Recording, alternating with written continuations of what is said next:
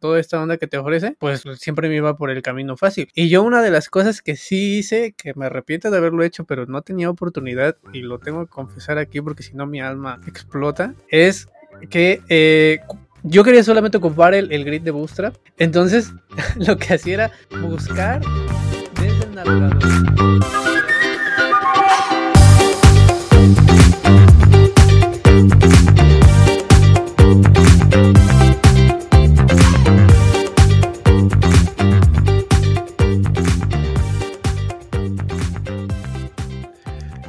Pues hola, bienvenidos otra vez a Frontenderos.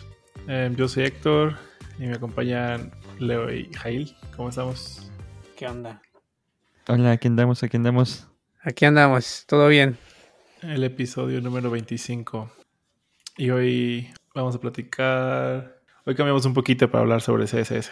El máster que es Jail, de CC0. Y esta vez les voy a dejar hablar más a ustedes porque creo que en el episodio de ayer me la pasé hablando de más. No, pero estuvo bien. Sí, todo tranquilo. Pues hablaremos de preprocesadores, CSS, pero ahora sí que como escribimos CSS. ¿Por dónde comenzamos? Hay varias opciones para preprocesadores. O bueno, los que no lo hayan usado. Hay que comenzar por el principio. Ajá, vas.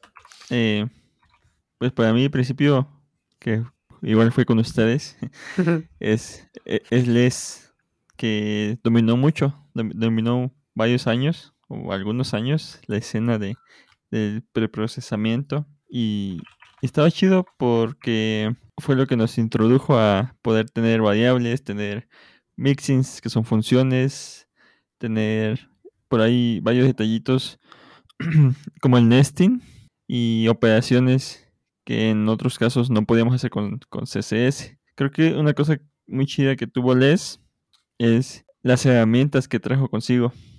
Porque al igual que Sass, tuvo varias herramientas que te permitían preprocesar desde Windows, desde Linux y desde Mac. Entonces, pues empezamos bien por ahí.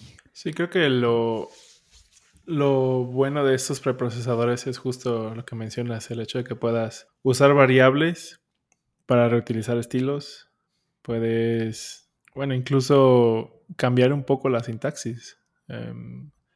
Otro de los que han sido popular, creo que mucho, yo he visto muchos usarlo aquí en México, que es el de Stylus, que prácticamente su sintaxis es muy como plana, digamos, si se podría decir.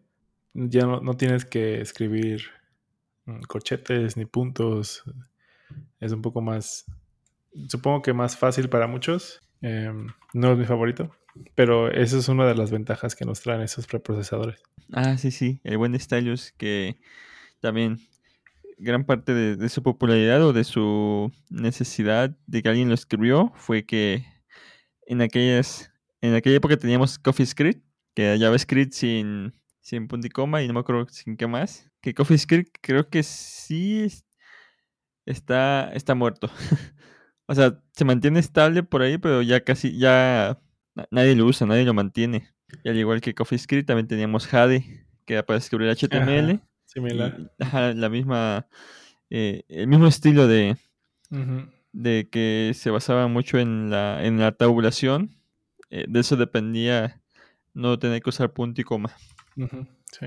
Sí, yo me acuerdo que, bueno, cuando inicié con esa onda de los preprocesadores, pues fue un alivio porque para empezar CSS como lenguaje pues no tiene como los operadores lógicos, ¿no? O sea, todo lo tienes que escribir así en plano, por así decirlo. Entonces todavía no existían las variables como ahora, y pues estar definiendo tanto colores como tamaños de fuente y entre otras cosas, pues a veces eran como medio engorroso estar escribiendo así en CSS plano, ¿no? Era mucho trabajo. Entonces, cuando empecé o descubrí como estas herramientas, recuerdo que por el primero que me fui fue por Stylus. Stylus me agradó un montón, más por la idea esta del punto y coma y las llaves, o sea, era todo en tabulación. Entonces, me agradó mucho cuando empecé también a usar las las variables y eso. Pero poco a poco me fui dando cuenta que a mi punto de vista no era tan agradable no tener llaves, porque luego cuando tenía mucho código me perdía, ¿no? O sea, a pesar de que tenía esa indentación, me empezaba a perder un poco. Entonces dije, bueno, creo que voy a tener que ver otra opción. Y Less, a pesar de que tiene esa pues prácticamente es CSS igual, o sea, la forma de escribirlo es CSS igual prácticamente, pues en ese rato no era tan popular como era Sass y Sass y Stylus. Bueno, a comparación de Sass y Stylus. Entonces, pues dije, voy a probar con Sass. Y me gustó, creo que hasta la fecha es el que más me ha agradado hasta ahorita, porque a pesar de que tiene pues esa estructura también en tanto al, digamos que a la sintaxis de la forma de escribirlo y todo eso, se me hace como más, como que me pierde menos cuando las clases o los estilos van creciendo. Y la forma de importar y todo, pues parece un poco a JavaScript, ¿no? Y eso me gustó un montón. Yo lo que sí también utilicé en su tiempo fue el Jade, pero creo que ahorita ya se llama Pug, ¿no? Punto Pug, creo. O sea, algo sí, así, Pug. Que se llama Pug. También le vi como que era más útil también para hacer pues los sitios estáticos y todo. Nada más que no lo llegué a ocupar o a explotar todo su poder. No recuerdo por qué. Pero sí era como que te empezaba a ser más productivo. O sea, te reducía el tiempo y todo eso. Pues casi todas las herramientas que pasaron en ese tiempo de los preprocesadores y eso, pues eran como que su objetivo era agilizar esa parte, ¿no? Entonces, sí, recuerdo que fue como muy interesante. Al menos integrar lo que fue Stylus con Jade en ese entonces. CoffeeScript ya no lo ocupé. No, ese sí, la verdad, no lo entendí muy bien. Entonces, como apenas también estaba empezando con JavaScript, creo que en lugar de facilitármelo, me lo complicó un poquito más. De hecho, recuerdo que por ahí había leído un post, pues ya tiene un buen rato, pero sí te recomendaban que si estabas empezando y eso, pues no te recomendaban tanto CoffeeScript para empezar a trabajar así directamente. Ya las otras herramientas sí, pero CoffeeScript sí te decían que fueras como con cuidado, porque no era tan amigable a primera vista. Sí, justo eso que mencionas o lo que mencionabas de Pug, digo, de Stylus, fue justo la razón por la que no lo llegué a usar mucho. Y sí, creo que es justo exactamente el punto que mencionas. O sea, si tu código crece demasiado, creo que sí hay un peligro ahí de perderte. Tal vez alguien lo haya utilizado en sitios muy grandes, pero para sitios grandes o hojas de estilo muy grandes, sí llegué a preferir Sass. Y de hecho el feature principal que a mí me atrajo de Sass, aparte de los mixins, de las variables, es este extend. Creo que Less no lo maneja de la misma manera, o no lo maneja. Pero el hecho de que puedas extender otra clase ayuda mucho a no estarte repitiendo, ¿no? Que es ese concepto de DRY, de Don't Repeat Yourself. Entonces tienes clases y en vez de reescribirlas o indentarlas, simplemente puedes extenderlas. Y es como si lo compila como si duplicara el código en vez de que tú lo tengas que hacer. Y es un poco, bueno, es mucho más limpio entender los estilos que tienes. Y creo que sí. Ajá. Ah, perdón. ¿Sí? No, iba a mencionar que era eso también lo que es lo que me había agradado mucho. La parte en la que, digamos que encerraba todo en una sola cosa, hasta los media queries. O sea, porque ya ves que cuando haces media queries en CSS directamente, o sea, te declaras, por llamarlo de alguna manera, lo que es el tamaño del viewport y todo eso, y los estilos que van a cambiar o las modificaciones que va a tener. Pero en cierta parte es como repetir un poco, porque aparte de que haces esa declaración del tamaño y eso, tienes que volver a poner qué clases son las que van a cambiar. Sin embargo, en estas herramientas, al menos lo que vi también en Stylus y en Sass, es que lo puedes tener dentro de la misma clase. O sea, si tú tienes una clase de estilos, que no sé, que sea el botón, ¿no? Por ejemplo. Y ahí le quieres cambiar de tamaño dependiendo a cierto tamaño de viewport. Ya no es necesario que lo tengas afuera, sino que tú, dentro de la misma clase del botón, tú puedes declarar el tamaño del media query que quieres y ahí modificar los mismos estilos sin tener que volver a repetir punto button, ¿no? Y eso está muy chido hasta la fecha. Sí, solo quería corregirme aquí. Less sí tiene extend, pero sí se escribe de manera diferente. Y parece que funciona algo similar, solo que no lo llegué a usar, la verdad. Creo que cada una de estas herramientas poco a poco fue adoptando características que no tenía de la otra, mejorándolas, aunque en ciertos usos la forma de la sintaxis puede que sea diferente, como lo que mencionas de extend y otros detalles, pero pues al final Less y Stylus terminaron siguiendo muchas de las pautas que Sass consiguió. Uh-huh. Entonces, ahorita ya es más que nada por una decisión pragmática de si mi proyecto va a ser mantenido, que es más fácil que consiga un frontend que sepa Sass o un frontend que sepa Less o Stylus. Que hasta eso no creo que sea tan difícil porque si sabes CSS, nada más con una semana, o sea, pues podría ser un día, pero con una semana que le dediques a entender cada una de las cosas de la documentación de Less y Stylus, lo podrías dominar.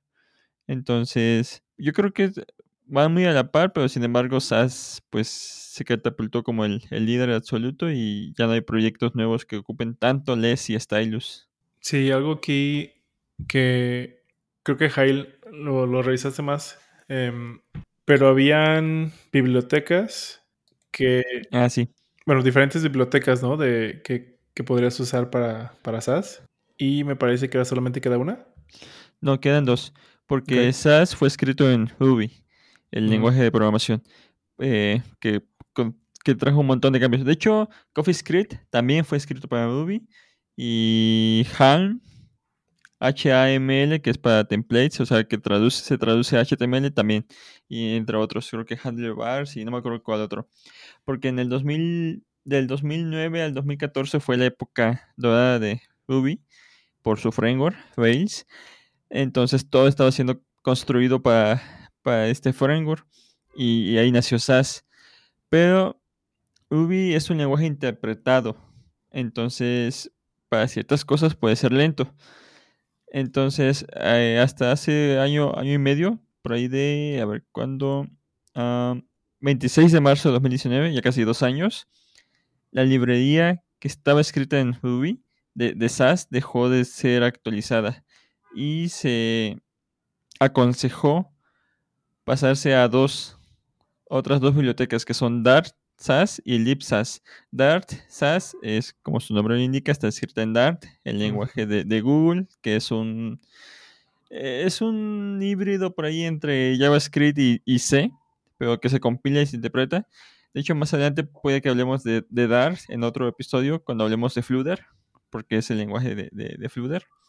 Y LibSass, que creo que es el que se está ocupando más, está hecho en 6C++, que es el más rápido. Para proyectos pequeños quizás no se note la diferencia, pero hay proyectos que cargan cientos de hojas de estilos y se preprocesa, se compila, no solo se preprocesa en ese momento el Sass a CSS, sino se hacen otras operaciones para optimizar, y en eso la biblioteca estándar de Sass palidecía en tiempos de compilación, y pues por eso ya no se mantiene. Bueno, ¿cuál es la que no se mantiene, dices? No estoy seguro cuál es el nombre clásico. Ruby Sass. Ok, eso es lo que yo me... Porque LibSass también pasó a ser deprecated. ¿A poco? En octubre del año pasado. Uh-huh. Esa fue la... Es cierto que le mencionamos en un episodio, me parece. Que no me acuerdo, pero sí... Me acuerdo que me tocó, bueno, porque en un proyecto que está trabajando justo me enseñaron que ya no iban a dar soporte. Aunque está interesante en el blog post que pusieron, explican lo que significa y en sí le van a seguir dando soporte, pero como en un, como digamos, si les da tiempo.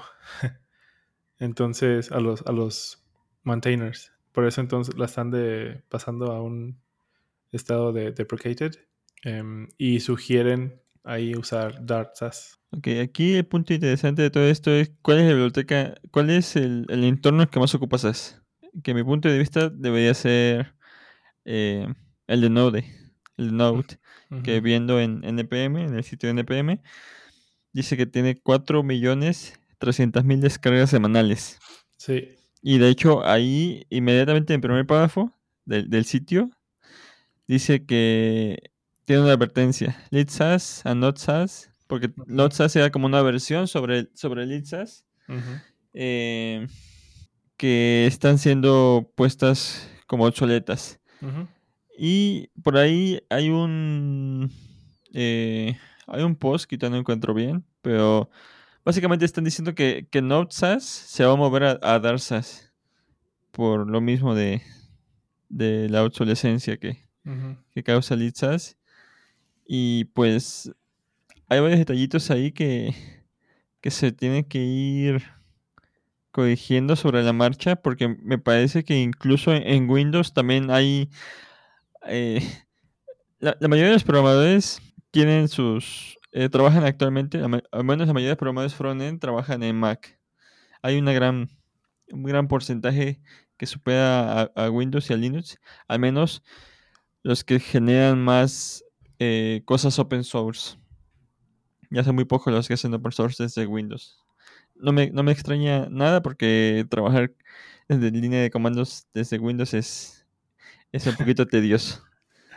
Y hace unos días me tuve un problema, de hecho creo que fue ayer, de un problema de Sass en un nuevo proyecto que estoy trabajando, y tiene que ver con esto. Tiene que ver con que el soporte para Sass en Windows puede que también se vea muy mermado por este cambio. Entonces, los que hagan Sass en Windows tienen que poner atención a cómo configuran su proyecto, desde dónde, para poder hacerlo bien. Sí, hablando de configuraciones, eso es lo que casi siempre, creo que también lo había mencionado. Es como a veces se conforma, ¿cómo se puede decir? Se convierte en un dolor de cabeza, porque cuando estás empezando para, ya sea cualquier tipo de herramienta que quieres configurar para un proyecto, se vuelve medio tedioso. Yo ahora sí recomiendo que si van a experimentar con Sass o cualquier preprocesador, se descarguen una herramienta que se llama Prepros, que está en el sitio que se llama prepros.io, y esa onda me ayudó un buen para empezar, porque como todavía no sabía, y creo que todavía no salía lo que era, ¿cómo se llama? Se me fue el nombre. Esa configuración que se hace para hacer la transpilación y todo. ¿Webpack? ¿Cuál era? Webpack, sí, perdón, Webpack. Como todavía no estaba así a tope, creo que apenas estaba saliendo. Y ya ven que también es un mundo eso de Webpack para hacer las configuraciones desde cero. Prepros ayuda un montón, porque solamente es tomar la carpeta del proyecto, arrastrarla hacia donde está la ventanita y automáticamente empieza a trabajar. Ya, obvio, puedes hacer algunas configuraciones como en qué carpeta quieres que salga el CSS ya convertido, o crear tu carpeta pública y todo eso. Eso sí ya lo tiene que hacer, creo que a mano. Creo que todavía no tiene como una forma automática de hacerlo. Ahí sí se tiene que hacer manual. Pero sí, o sea, te ayuda un montón, porque ya nada más, es más, hasta tiene su propio server, o sea, tú le das ahí que corra el proyecto, te levanta un server ahí en local, y también tiene su library, o sea, ya no tienes que estar ahí buscando que o algún plugin del navegador o eso, que yo me acuerdo que eso todavía me tocó hacerlo, que tenía que descargar un una extensión de Chrome para que me ejecutara LibreLove y luego configurarlo dentro del proyecto. No me acuerdo si era en el package o no recuerdo. Y pues eso automáticamente Prepros ya nada más lo está corriendo sin necesidad de tener ahí una configuración en el package o algún otro archivo ahí extra para que lo corra. Entonces, para empezar, esa sí se las recomiendo.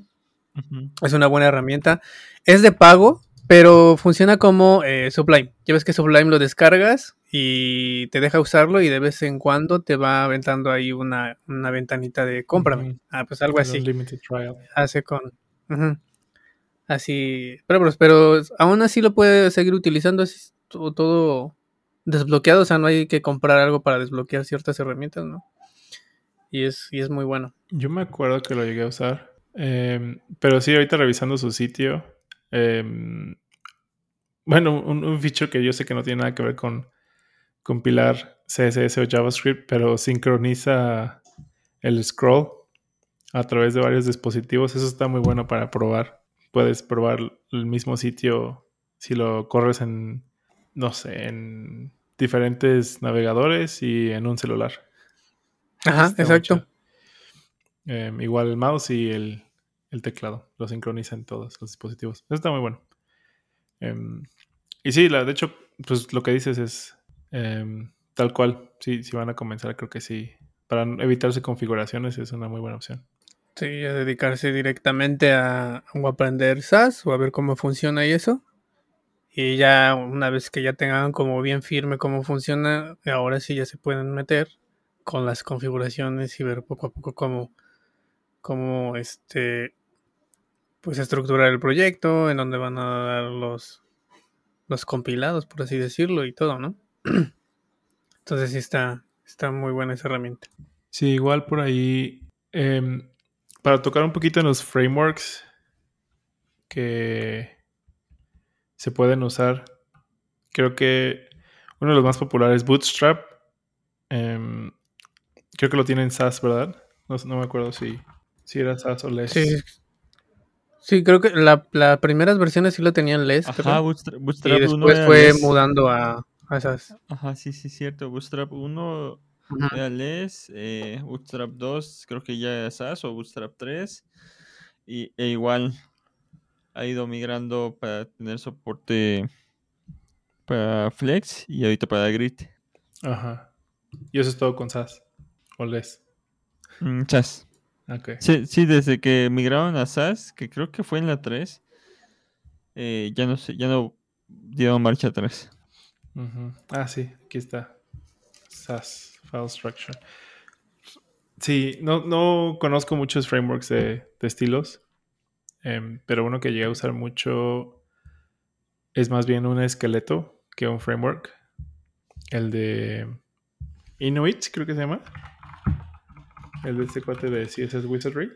Ajá, que de hecho sí está completado porque él tiene un proyecto, un framework CSS que todavía no lo plasma. Solamente tiene como un manifiesto, un post que creo que está en la Net Magazine de las 7 capas que él maneja, así como Atomic Design o como Smash. Ajá.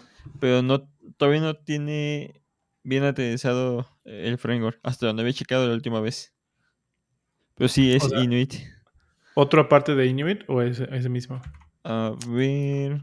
Oh, es que hace unos años Inuit sí tenía documentación y lo llegué a usar en algunos proyectos. Pero ahorita si vas al sitio inuitcss.com nada más dice coming soon. Uh-huh. Entonces tal vez lo esté rehaciendo. Quién sabe, pero ese concepto de OOCSS, que lo toma prestado de Object Oriented Programming, pero le llamó Object Oriented CSS. Creo que es un muy buen concepto y ese framework me ayudó mucho como a organizar mejor los estilos. Incluso llegué a hacerlo con archivos de CSS solamente, importando otros archivos de CSS a la hoja principal con el import, que funciona igual con CSS. Pero sí, igual como para entender un poquito mejor, creo que ayuda mucho Y sí, comparte esa...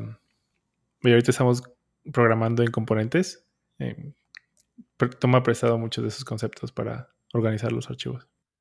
De hecho, ahorita que decías lo del sitio, que dice lo de Coming Soon, en el GitHub, Inuit CSS, diagonal Inuit CSS, sí, ahí está el código. La última versión que salió fue 26 de febrero de 2018.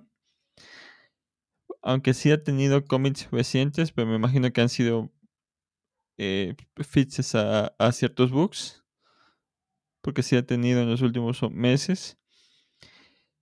Pero sí, la última versión 6.0, 25 de febrero de 2018. Igual, fue 2018 fue la época en la que ya Flex comenzó a ser más estable, comenzó a tener más uso en los navegadores, y después le siguió Grid, y ahorita, salvo ciertos escenarios, hay muchos frontends que sí les gusta el CSS, que prefieren hacer su propio CSS a estar ocupando bibliotecas que pesan, tienen su peso y también tienen sus convenciones. Por eso hay una parte de la comunidad CSS más hardcore que no acepta y nunca va a aceptar Tailwind. Y yo estoy con ellos. Sí, eso es cierto. Sí, definitivamente hay un caso de uso menor para este tipo de frameworks. Aunque cosas como Material y Bootstrap siguen siendo muy usadas. Sí, por los estilos, ¿no? Y ahorita la más popular, Tailwind, que igual ganó mucho soporte, mucho apoyo. Sí, pero... una de las cosas que me daba cuenta que, o sea, sí te ayudaba mucho con la productividad porque no te tenías que preocupar por el CSS, ¿no? Todos estos frameworks que menciono. Pero ya cuando no sé, empezaba a cambiar el sitio, la aplicación, lo que se había usado ahí, ya luego generaba problemas porque, al menos con el grid de Bootstrap, que es el que yo ocupé mucho, pues no había tanto problema, ¿no? O sea, pues simplemente es eso, era el grid y ya. Pero cuando empezabas a utilizar lo de los botones, que tenían ciertos como colores, y querías cambiarlos, entonces ahí es cuando empezaba a usar mucho, o yo al menos lo usé mucho, el querer modificar, o por decirlo de alguna forma, sobreescribir los estilos de Bootstrap con los tuyos, y luego se empezaban a romper, y luego usabas importan por todos lados. Entonces fue, o sea, te empezaba a dar ahí como unos rollos bien extraños. Yo lo que sí me gustaba mucho de Bootstrap era su grid, porque era como más fácil de acomodar los elementos que uno quería, ¿no? Pero luego se empezaba como a perder poder, porque casi siempre no sé si estaba esa opción o no, pero si solamente querías usar el grid de Bootstrap, tenías que importar todo, ya sea de su CDN o la misma biblioteca ya al proyecto, ¿no? Con Node, o bueno, con NPM, perdón. Entonces, pues luego tal vez eran unos bits ahí, o unos bytes ahí de más, pero eventualmente eso perjudicaba, o sea, en el peso del proyecto, ¿no? Porque automáticamente también jalaba luego jQuery, porque tenía también su biblioteca de JavaScript para hacer las animaciones, como las transiciones y ese tipo de cosas. Entonces te cargaba también, pero luego ni lo utilizabas, ¿no? Entonces era un rollo ahí bien pues medio descabellado, porque era usar todo o nada, ¿no? Entonces, yo ahorita que estaban mencionando algunos de los frameworks de CSS, uno que pues no tiene mucho que descubrí, bueno, sí, en realidad ya tiene algo, ya tiene como 2 años, que es muy liviano y que solamente, y que te ofrece el grid y algunas cosas, pero dependiendo si realmente las quieres utilizar, se llama, bueno, no sé si la pronunciación es correcta, Pure CSS, ajá. Pure CSS, ajá. y es muy liviano y te ofrece muchas cosas como básicas que puedes ir usando dentro del proyecto y ya independientemente de lo que vayas agregando, porque te da como el navbar, te da el grid, te da algunos estilos para los forms, buttons, etcétera. Ya ves todo lo básico para Pero empezar. Es opcional, ¿verdad? Cada pedazo. Ajá, exacto, es opcional. O sea, si tú nada más quieres usar el grid, pues ya nada más usas eso y no te despreocupas de insertar ahí en el mismo archivo los diseños de los formularios o de los botones o hasta del navbar, ¿no? Entonces, es como una opción así como más rápida en caso de que ya sepas bien específicamente qué parte es la que vas a usar. Uh-huh. Y pues eso estuvo... O sea, bueno, al menos yo lo utilicé como un par de veces porque estaba tan acostumbrado, estaba tan casado con este grid de Bootstrap que a veces ya me sacrificaba eso de, bueno, pues son unos bytes de más, pero pues lo necesito porque necesito avanzar aquí, ¿no? Y no tengo como la parte esta de estar cubriendo, el tiempo, entre comillas, de estar cubriendo tanto... los márgenes, los paddings y todo eso, porque ya ves que desde que empezaron a evolucionar todo este tipo de sitios con viewports diferentes y que también en mobile, y entonces el grid fue como una parte pues tediosa a veces si se empezaba desde cero porque no se tenía bien, tal vez bien pensado o planeado cómo se iba a ver la aplicación o el sitio en diferentes tamaños, ¿no?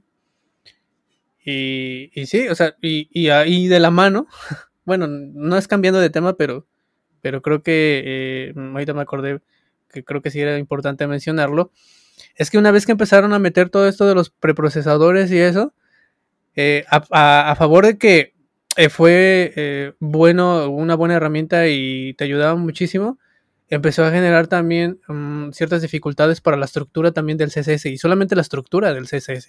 A lo que me refiero es cómo le ponías nombres a las clases, ¿no? Ya ves que con los nombres, si en JavaScript también luego nos rompemos la cabeza porque nosotros desconocíamos como ciertos patrones o ciertas metodologías, pues en CSS también existe eso.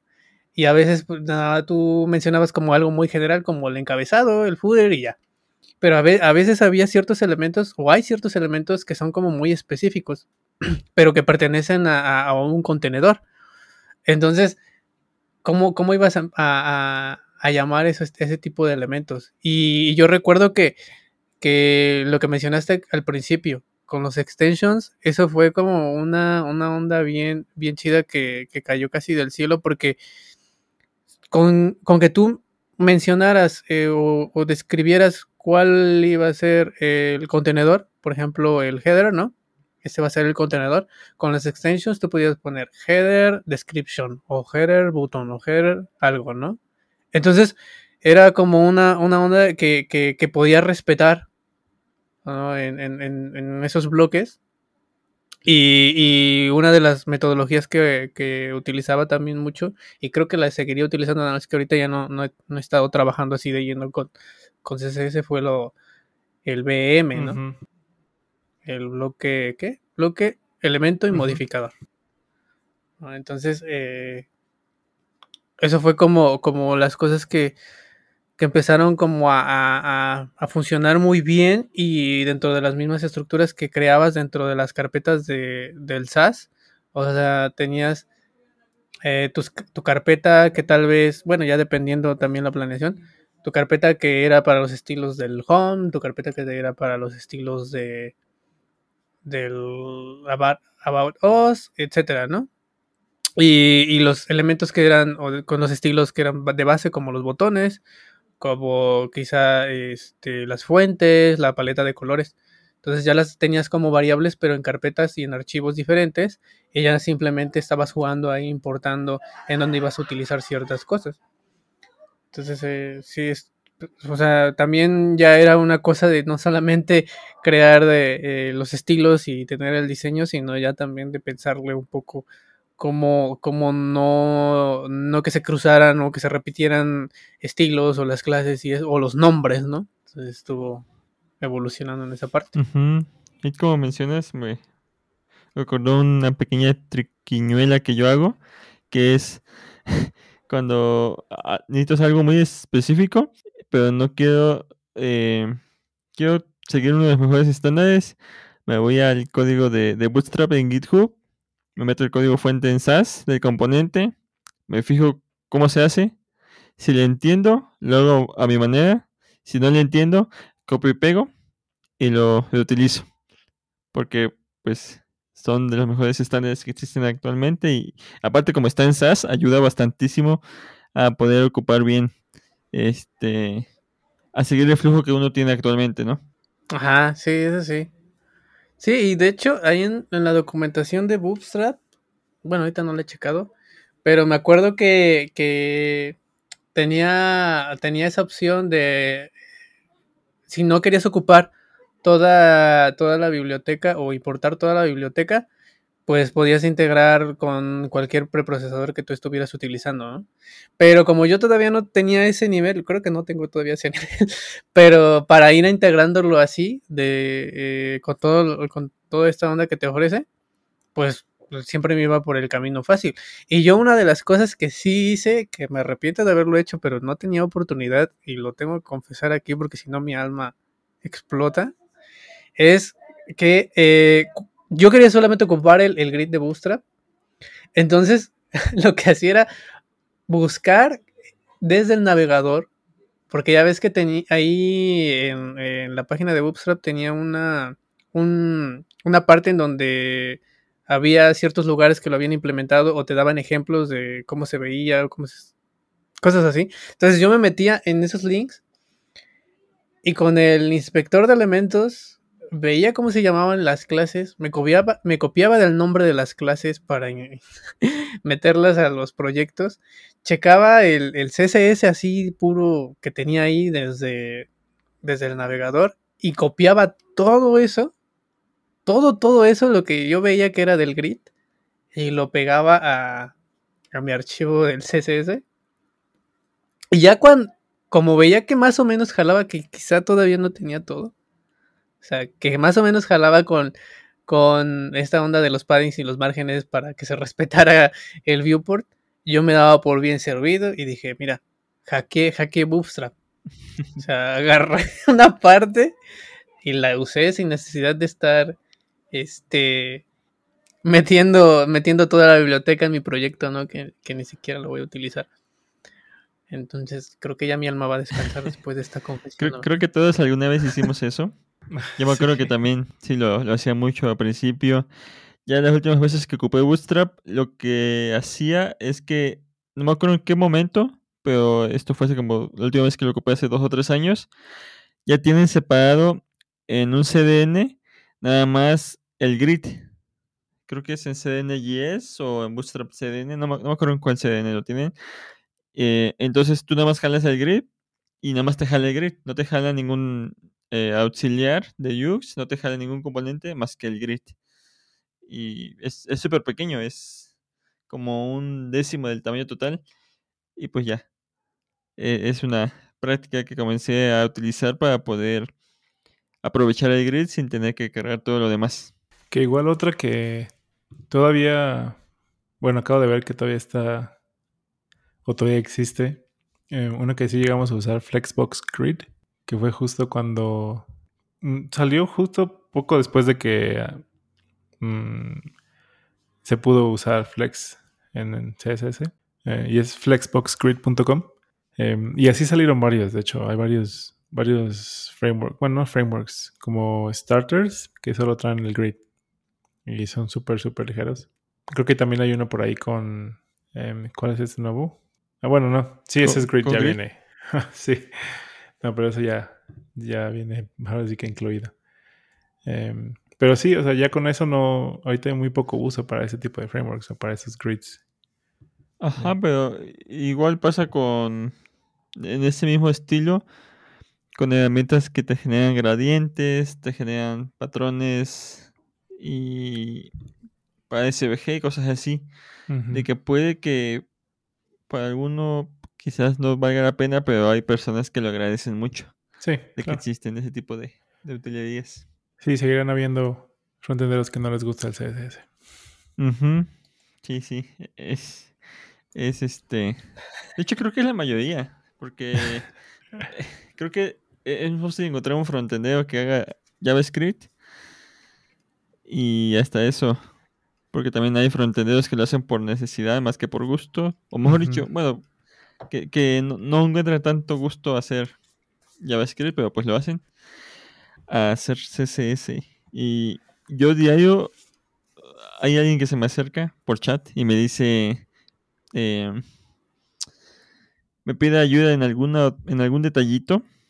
Me pide consejo. Porque no les gusta el CSS. No lo entienden, no sé. Se les hace muy, muy complicado. Pero creo que tiene sus raíces en el tipo de paradigma que usa, ¿no? Creo que sería interesante hacer una encuesta con eso y ver cuáles son las respuestas. Ajá, la relación con CSS. Sí, sí, para comenzar ahí a cambiar su punto de vista. No sé, podremos... Pues de hecho vamos a comenzar a hacer una serie de tutoriales ahí, ahora sí, de frontenderos, para nuestra comunidad. Y creo que yo voy a estar ahí en cargo de, sobre todo, hacer cosas con CSS y HTML. Porque es lo que más me gusta. Por ejemplo, Leo brilla haciendo JavaScript. Y pues yo ahí hago mis pininos con HTML y CSS y así para ir dándoles herramientas a la gente que nos escucha para que vaya aprendiendo, porque es cuestión de práctica, es cuestión de mucha, mucha práctica. Y cuando tienes suficiente práctica y has superado un montón de obstáculos en cuanto a bugs y cosas que hay que hacer, la curva de aprendizaje de CSS es una montaña. Entonces, sí se puede, pero hay que tener paciencia. Sí. Sí, yo creo que ahorita, fíjate que me sorprende, será porque estoy viviendo también en una cueva, no sé, y no salgo mucho al mundo, pero me sorprende que eso que dicen, ¿no? Que pensaba que pues al frontendero le gustaba también hacer el CSS... que JavaScript. Yo la verdad, estaba yo en ese grupo, pues, bueno, sí estaba, porque ya le fui agarrando más amor a JavaScript. Ya me di cuenta que no es tan mala gente. Pero sí, a mí me gustaba mucho hacer CSS. O sea, me gustaba mucho. Sí era un dolor de cabeza, pero ¿sabes qué es lo que noté, al menos en lo personal? Es que te da dolores de cabeza y es difícil de comprender porque no se entienden primero los conceptos básicos. Y creo que pasa en todas las herramientas. Porque uno ya se aventura a hacer ciertas cosas. Que ya quieres hacer animaciones, que ya quieres hacer transiciones, que ya quieres hacer pseudoelementos y todo eso. Pero si no se entiende bien cómo funcionan o por qué a veces el navegador da ciertos estilos por default. O cómo funcionan los div. O por qué ciertas etiquetas tienen padding y márgenes y otras no. Es ahí donde empieza como a dolerte el corazón. Porque dices, bueno, o sea, yo le estoy aquí agregando un margen a este span, por ejemplo. Yo le estoy agregando un margen para que se separe de lo demás y no me lo está respetando. Pues, ¿qué está pasando? Pues es que el span, al ser un elemento de texto, pues no tiene esas propiedades. ¿Qué es lo que tienes que hacer? Ah, bueno, pues al cambiar el display, a cambiarlo a block o inline block, y entonces ya ahora sí te va a dar esas propiedades. Y a mí me costó aprenderlo, porque yo también te digo, o sea, yo me aventuraba a decir y a modificar, y digo, bueno, si en este div el margen y el padding está funcionando, ¿por qué en este otro elemento no? O sea, si es exactamente lo mismo. Pues sí, pero es que no se llega todavía a entender cómo estos elementos trabajan o cómo funcionan, y entonces es ahí cuando empiezas a agarrarle un poquito de odio. Pero ya una vez que entiendas bien lo básico, y te repito, o sea, creo que es en todos los lenguajes, en todas las herramientas que uno está aprendiendo. Cuando uno llega a aprender esto básico, lo demás se te va a hacer súper fácil. O sea, y así como vaya agregándose nuevas cosas a estas herramientas, te va a ser súper fácil. Por ejemplo, ¿cuánto tiene que se agregó Flexbox? ¿Cuánto tiempo que se agregó Grid o Table? ¿no? Estas nuevas, digamos que formas de hacer el acomodado de los elementos, pues relativamente no tienen mucho. Entonces, cuando entiendes lo básico, tú te metes a ver la documentación, o sea, ya ni siquiera ver quizá videotutoriales, o sea, vas directamente a la documentación y ves ya los conceptos y dices, ah, mira, ya vi cómo funciona, ¿no? Y lo empiezas a mover, listo, o sea, ya no tienes tanto problema, o sea, sí te da trabajo, pero pues hablamos de un tiempo muy, muy corto, la verdad, en que lo entiendes y lo implementas, o sea, la brecha es muy cortita. Pero si no se tiene eso, o sea, bien fundamentado, pues obvio te va a costar un montón, ¿no?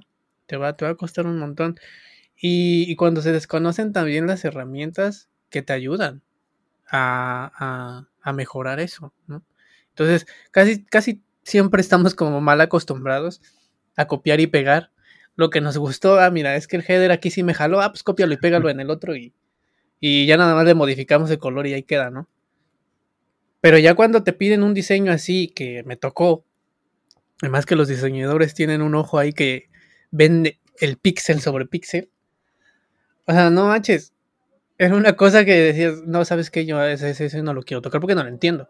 O sea, ya yo lo estoy viendo bien, yo copié exactamente lo que me encontré ahí en los foros estos, pero pues no me está jalando, ¿no? Entonces, sí. Yo hago ese llamado a aprender lo básico. Y créanme que no es tanto tiempo lo que se invierte en entender cómo funciona CSS de lo básico. No es tanto tiempo, porque a veces eso es lo que también luego nos pesa, y me incluyo, el tiempo. Es que no quiero implementar esto porque me va a llevar tanto tiempo y yo ya lo quiero usar ya. O sea, ya lo quiero, ¿no? Pues no, o sea, todo es poco a poco, así es la vida, así es el universo. Yo creo que hablas de eso. Sería un muy buen tema a seguir. Como si pudiéramos hacer una lista de las cosas que tienes que aprender de lo básico y podríamos hablar de eso. Para dar una idea de que en verdad no es tanto lo que tienes que revisar. Sí, o que nos contacten, que nos hagan sus preguntas de cómo empezar. ¿Por qué me cuesta tanto esto? ¿Cómo funciona esto? O sea, de lo más básico que se pueden imaginar hasta cuál es la diferencia entre una ID y una clase, uh-huh. ¿Para qué me sirve el margen? ¿O por qué? Luego lo que también era un dolor era sobre los position, ¿no? ¿Cuál es la diferencia de un absolute, de un fixed, de un relative, uh-huh. ¿no? O sea, hasta ese tipo de cosas, lo más... La diferencia entre un background simple, un background color, un background con image, uh-huh. todo eso. O sea, si se quieren acercar a nosotros, estamos libres y abiertos a resolver todo ese tipo de dudas. Y de hecho, aquí quiero aprovechar el comercial. Aquí quiero meter un comercial. Tenemos un canal de Clubhouse. Así es. Escucharon bien. Tenemos un canal de Clubhouse. Pero que... todavía no es un club. Pero vamos a tener... Pero con ustedes va a ser un club. Sí. Sí, es cierto. ¿Cómo se llaman las...? Van a haber rooms. Van a haber cuartos en Clubhouse. Uh-huh. Uh-huh.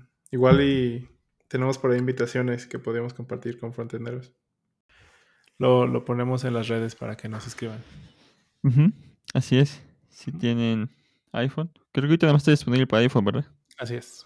Entonces van a ser los primeros en unirse a nuestro pequeño y selecto club, que en cuanto salga para Android ya no va a ser tan selecto y vamos a poder recibir a todos. Y ahí vamos a poder escuchar sus opiniones más en tiempo real para ver qué onda, cuáles son sus dudas principales, porque luego hasta eso, creo que las dudas más básicas puede que ya estén solucionadas y las intermedias y avanzadas ya estén ahí en sus cabezas martillándoles. Y créanme, no están solos. Incluso frontenderos expertos, al darse cuenta de los cambios en las especificaciones que vienen mes con mes, es aprender varias cosas de nuevo. Y si no, pregúntale a la persona que más sepa CSS que conozcan. Pregúntale si conoce todos los casos de uso de la propiedad display que existen actualmente y si las puede si las puede describir. Y van a ver que no lo sabe hacer. Y eso es porque es un lenguaje vivo que se sigue mejorando y hay mucho que aprender por ahí. Así es, y creo que con eso cerramos hoy. Sí, vamos a postear los links para, bueno, en los textos para Clubhouse porque todavía no hay links. Que nos contacten, pero, ¿no? Sí, que nos contacten. Exacto. Si tienen interés en unirse a Clubhouse, que nos escriban, ya sea en Facebook, ya sea en LinkedIn, ya sea en Instagram o donde nos vean. Uh-huh. Y pues ahí les pasamos el link. ¿Y cuáles son los arrobas de cada uno? ¿O ya están ahí puestos? Todo es arroba ¿sí, no? Frontenderos. Ajá, así es. Ah, perfecto. Sí, muy bien. Pues como siempre, un placer platicar con ustedes sobre el frontend y nos vemos mañana. Muchas gracias, nos vemos. Nos vemos, bye. Chau.